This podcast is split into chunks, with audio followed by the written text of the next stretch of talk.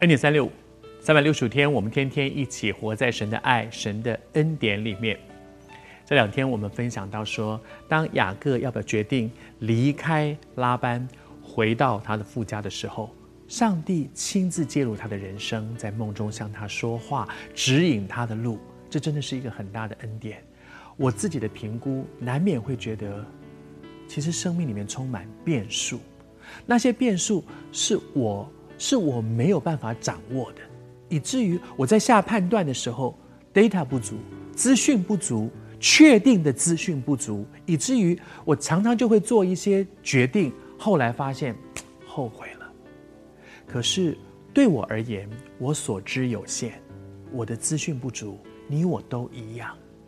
但是对这一位全能的神，他不但全能，他是全知的神。什么他都知道，没有哪一件事对他是，哦，那是变数，现在搞不清楚。每一件事情他都清清楚楚，所以他指引的路，我可以放心走在他的恩典当中。好像这段圣经里面，我们讲到说，当神指引人的路的时候，就会有一些印证说这是对的。前两天和你分享，雅各的两个妻子。一向意见不合，一向互相斗争，但是面对这件事，这两个人突然意见一致的说：“对，听耶和华的就对了。我我我们我们就走吧。”哇，雅各一定觉得说：“怎么了？这两个不是一天到晚吵架的吗？怎么现在突然意见合了？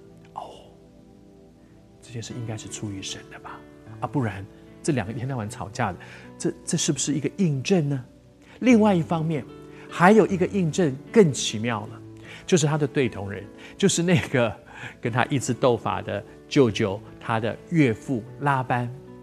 神不但在雅各的梦中向他显现，对他说话，神一样在拉班的梦中对他说：“我读给你听。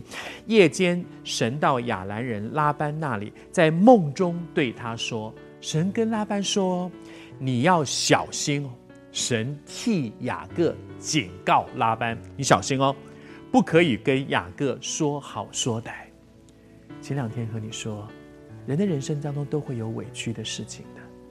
可是你要不要学一个功课？你不要替自己说话，你不要替自己去争取，因为你替自己说话，到最后常常真的就是公说公有理，婆说婆有理。你有一堆的理，对方也说出一，那就是看别人信谁喽？是信他还是信你？到最后牵扯不清。可是，你有没有发现，神亲自替雅各说话，神到他的对头人的梦中去对他说：“你小心，去警告他，你小心。你伸出手来对你的那个你觉得他对不起你的人说：你小心。对方怎么样？对方说这样，你能够怎么样？可是如果神说了，拉班就降服下来。”即便这里称拉班为一个亚兰人，因为他住在亚兰人之地；即便是一个我们这样说好了，是一个外邦人，是一个不认识神的人，当神真的向他显明的时候，他心中都会敬畏。你放心，这一位值得敬畏的神为你说话。